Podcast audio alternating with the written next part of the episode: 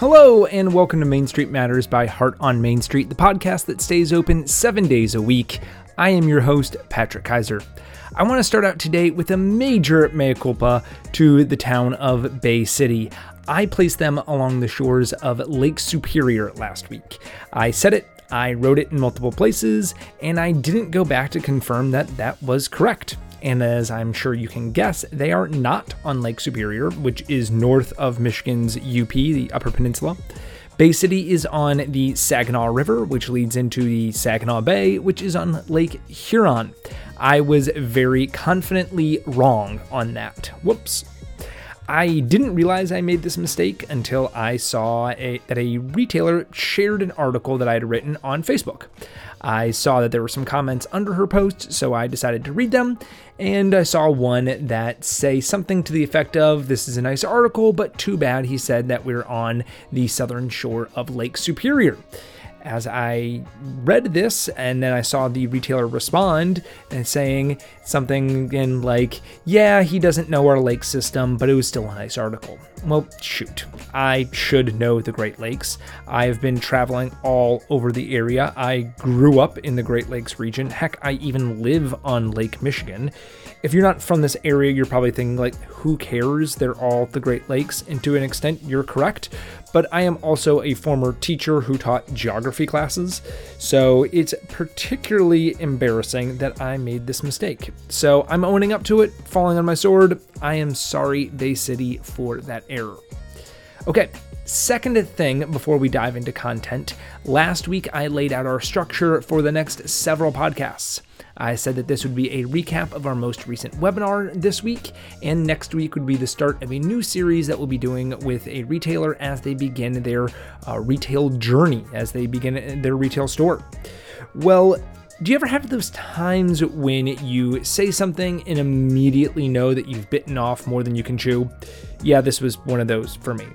As I laid out the plan, I put time permitting caveat in there and then recorded it and sent out the episode. Then I looked ahead at my week and basically said, absolutely not. There is no way I can get that done. So I'm going to be pushing that back a week. This will ensure that the recap of our webinar is actually well thought out and not rushed.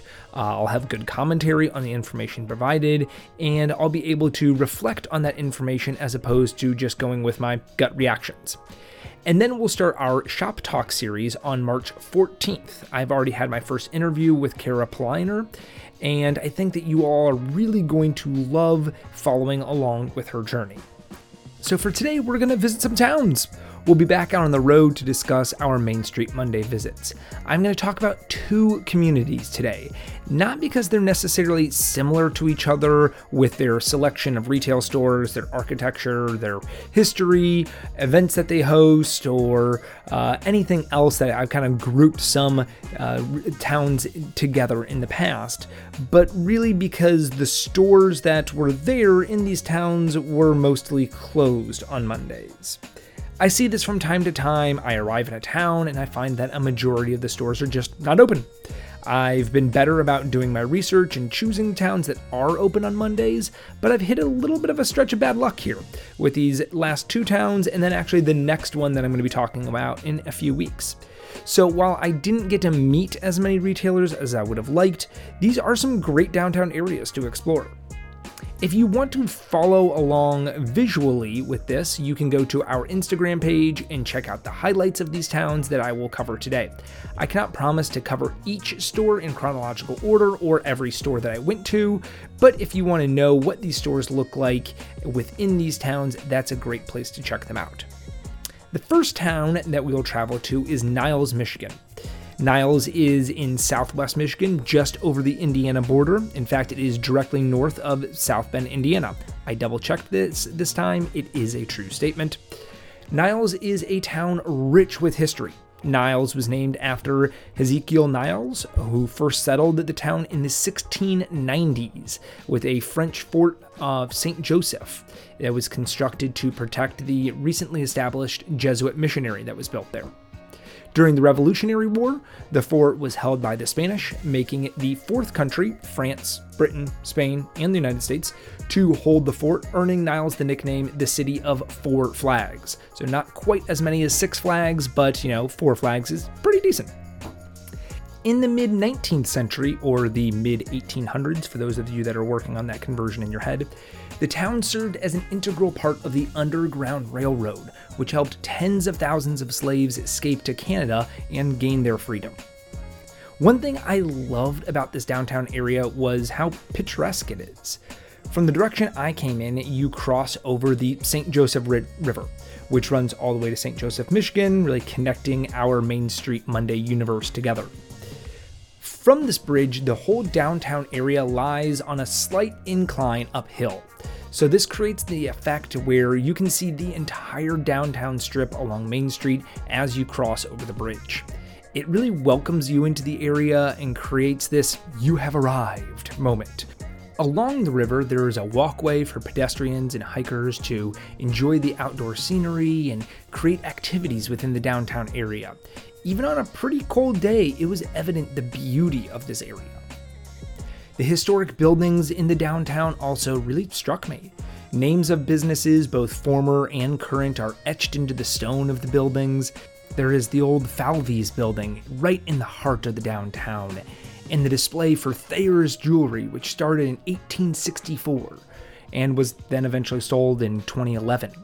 I'm always amazed when a town has a business that started out during the American Civil War that is still in operation. While this one closed down roughly a dozen years ago, it has lasted so long and made such an impression upon the town. What that business has seen and survived is truly unfathomable.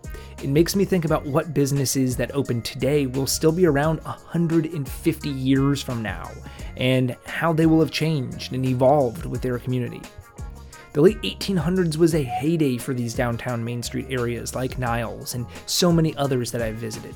The masonry work to construct them stone by stone or brick by brick is really incredible. This is something that I've truly grown to have an appreciation for as I visited 30 plus communities and learned about their downtowns. Everyone has this almost stereotyped postcard feel to them, saying to you that this is a downtown, this is what it should look like and feel like, this brings your community together. Vinny's Sweet Shop was my first stop of the day. The business began in 1910, so over 100 years old, and is still running strong. Its presence is entrenched in the city with his name in stained glass above its door. It was this classic Main Street business structure with the big display windows out front with an inset door. I visited Niles a few days before Valentine's Day, so peak season for chocolate shops, and of course they were open, thankfully. It would have almost been a crime against business had they not been. They had tremendous window displays advertising their sweets, but more than that, the concept of love. It's incredible how we've associated the concept of love with candy and chocolates in particular. The heart-shaped boxes, the sentiments of sweetness along with candy and love, even the most popular chocolate being called a kiss. The connection between love and candy is strong, and Venti's absolutely played into that with the displays and decorations. You cannot walk into or really even past the store without being reminded to pick something up for the ones that you love. I picked up some candy for my family, and really for myself as well. Despite it being around 10 a.m., I had to indulge in that ooey gooey goodness of candy. My next stop was at Earworm Records, a record store that has been in Niles for just a mere 16 years. I'm of course kidding when I say mere, because 16 years is an incredible length of tenure for an independent retail store.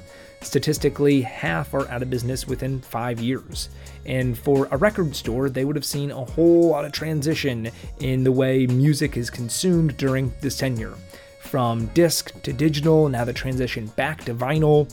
Earworm Records has also recently undergone a rebranding from Rumor Records, which had been inspired by its newest full-time employee, Jack. I love this rebrand. The concept of the earworm that digs into your brain and nestles there is really perfect for a record store. You want your music to make that kind of impression upon its listeners. I also think the concept of a rebrand is incredibly interesting. When a business recognizes that it needs to make a change and evolve its concept, it is a difficult thing to see within itself, and something that's truly self-aware. It might take someone that comes from the outside to recognize that this needs to be done.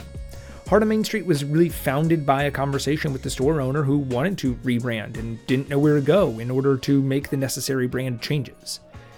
The newly minted Earworm Records is exactly what you'd want in a local record store. It has that grungy, dark, vintage feel. It has old record players and stereo systems. It supplies its customers with nearly endless amounts of crates to peruse and explore for your next great find. In the past, I've referred to these crates within the record stores as stacks, I think because I'm taking it from a library term, because book nerd, that's me. But Jack corrected me and clued me into the culture of crate digging. Jack said that a major project that she's undertaken in the last year is to create a sense of organization among the chaos of the crates.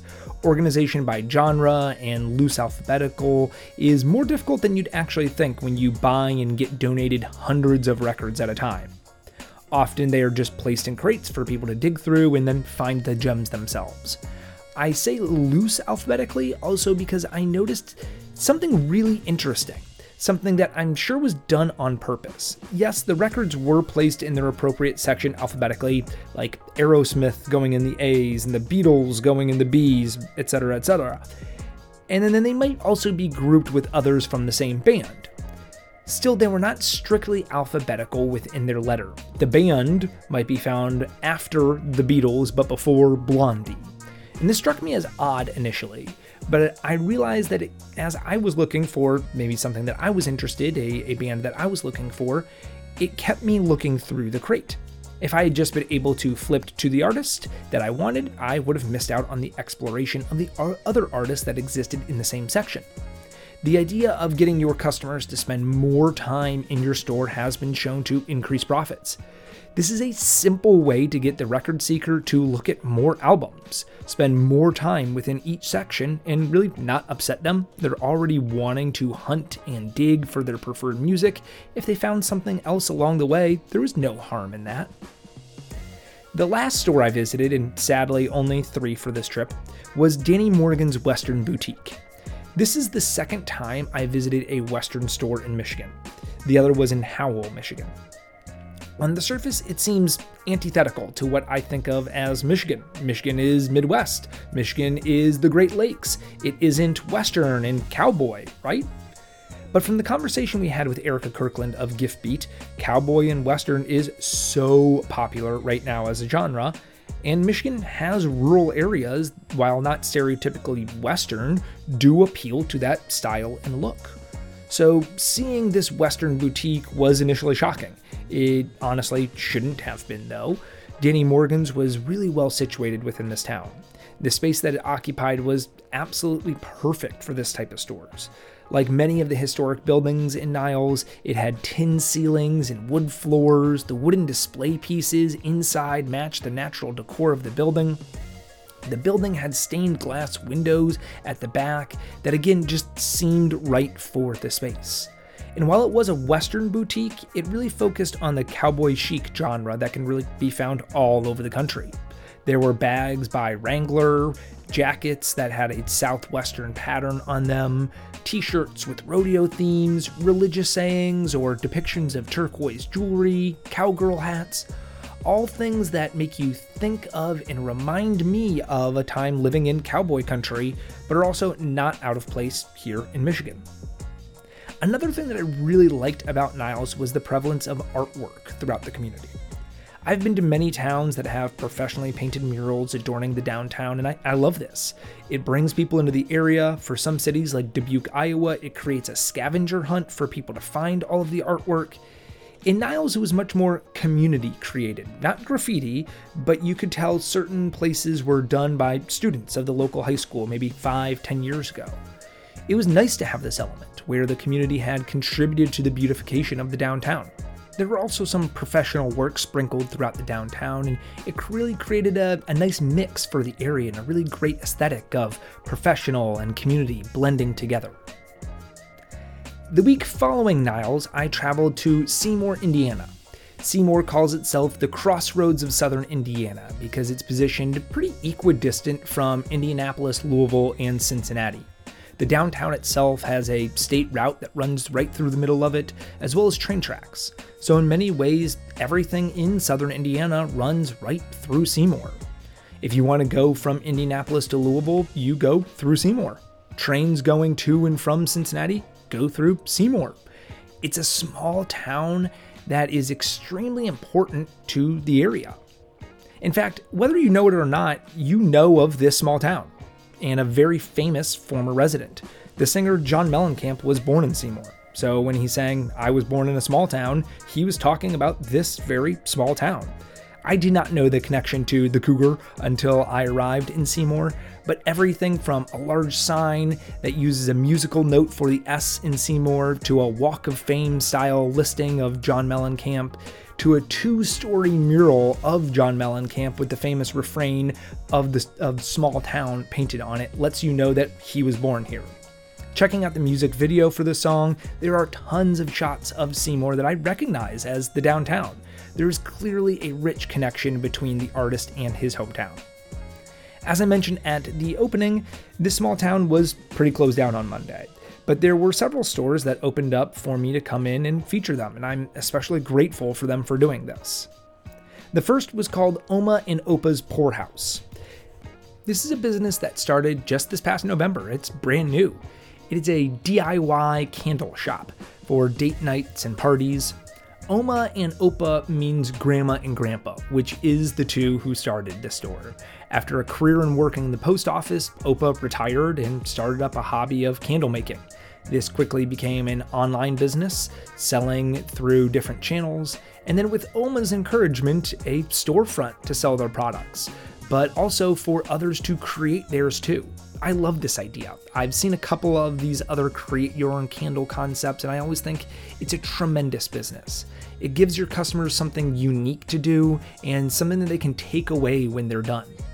I've seen others incorporate a bar into their candle process where you can get drinks and make your candles. Others that have done wholesale out to other businesses in the area. Oma and Opa's is a BYO F&D, bring your own food and drink. So you can come as a date night or rent out the area as a space for a party. You start by going through the fragrance catalog and selecting your notes, and then you pick out a vessel from the options available within the store. You place your wick, you pour the fragrance and the wax, and then you let it cool. People can either wait the couple hours for it to be ready, or they can come back later and pick it up. Essentially, the whole experience can take anywhere from 30 minutes to 3 hours, so it can be a great event for small or large groups to do together. You can make your own candles, and then while you wait, you can eat or have a party or open presents, do an activity together, whatever you would like to do. I love businesses like this because they offer so much to the local community. Not only is it a store, but it's also an activity that is separate from a movie or eating or shopping. It can be a wholesaler for other stores. It gives a place for an artisan to sell their work. There are so many purposes for a store like this. My next stop was at the Pacey Apothecary. Once again, they opened specifically for me to come in. It was so kind. I know the owner had to arrange someone to look after their child for the time that I was in their store, so again, I'm incredibly grateful that they did this. The name apothecary, I generally think of something almost approaching a pharmacy, but maybe not as pharmaceutical forward. I usually think of selling skin products, essential oils, soaps, something to benefit the body. Maybe that's my impression from the Rose Apothecary, but I've generally seen this to be true. The Pacey Apothecary has those items, but also takes a different spin on the term to represent women's health and well-being.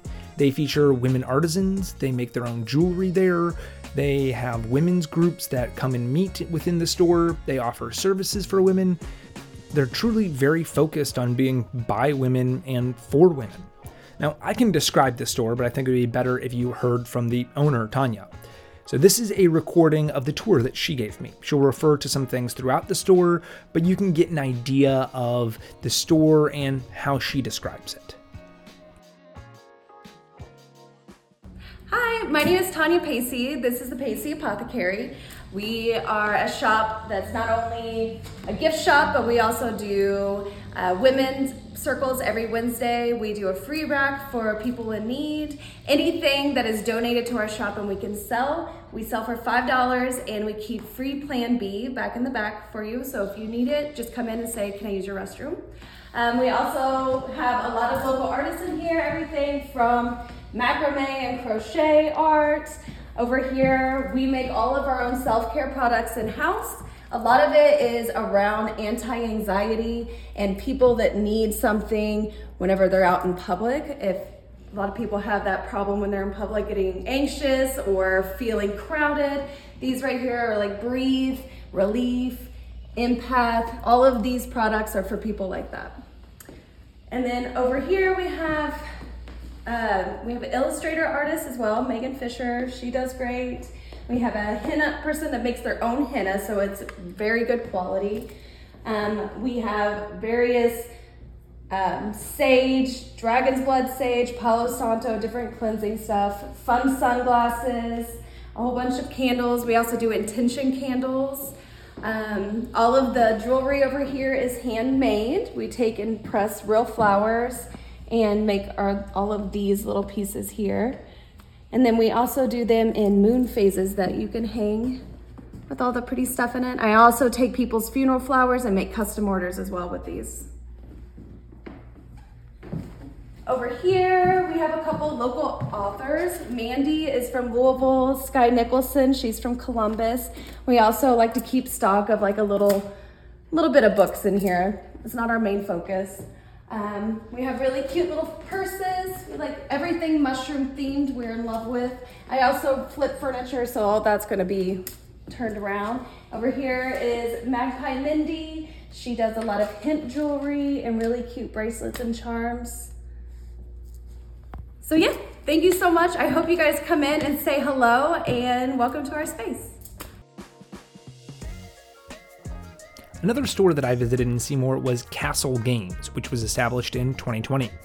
This is a store that features board games and products for Dungeons & Dragons, Magic the Gathering, and Pokemon. They have a full calendar of events that they host for people to come in and play games at. This seems like such a small thing, but it really plays a big part in the community. Again, like Omenopa's, people want to do things within their downtown. As I look at the future of downtowns, there needs to be something more than just shopping and eating to bring people into the area. I always look at what events are being hosted and how they're appealing to the community. What activities are they giving the customers? And Castle Games does this well. There's a huge community of gaming nerds, and I'd say that in the nicest way possible, who love this. While I was in the store, it was midday on a Monday. There were people that were looking at products. There was also a room rented out where a group had a gathering to play Dungeons and Dragons with each other. I could hear them through the door telling the story and getting excited. This was an amazing community experience, and I loved that Castle Games provides this as an outlet for them. Not to sound too old man-y, but doing things in person is wonderful. We do so much online, and having a place where you can go and meet with people who have similar interests to you, and you get to nerd out with them over something that you love is so beneficial. I am happy that places like Castle Games exist. I was also able to visit a gift store and a music shop while in Seymour. I don't really have a ton to say about them. Heart's Desire appears to do a good business with personalization of items. It's a good service for people of the community. They offer a wide variety of products and many, many SKUs, but I'd guess that personalization is probably the main core of their business. 13th Floor Music really drew me in by having a speaker outside of the store that projected music out into the street. I was very intrigued by this. Inside, they had a lot of music-related apparel and goods. They also kind of went against the growing trend of having records and still had a large CD and DVD collection in the inventory. And, well, that's all I really have to say about that. I wish I had visited these communities on a different day other than Monday. I think I would have seen a lot more of a vibrant commercial sector, but each had its own great, unique charm and character. Next week, I will discuss my conversation with Kathy Donovan Wagner of Retail Mavens about how retailers can create more profit within their stores. If you didn't attend the webinar, I think you will really like the information that Kathy provides, and hopefully I can provide some good commentary as well. I hope you enjoyed our road trip to Niles, Michigan and Seymour, Indiana as much as I enjoyed bringing it to you. This episode is written, produced, researched, and edited by me, Patrick Kaiser. Today's episode is also brought to you by our sponsor at the podcast Rooted in Retail by Crystal Volkaitis. This is a podcast dedicated to helping the independent retail community navigate an ever-changing retail landscape. Weekly, Crystal features amazing guests from in and around the retail industry to provide insights on how to build a better business. She's also hosting her annual Evolve conference this April in Denver. I strongly recommend you attending. There are incredible speakers, and there's sure to be some fantastic content to be shared to help you grow your business. You can use the links in this episode's show notes in order to register for the conference. I hope to see you all there. Thank you so much. Have a great week. Shop local, and I will see you next time.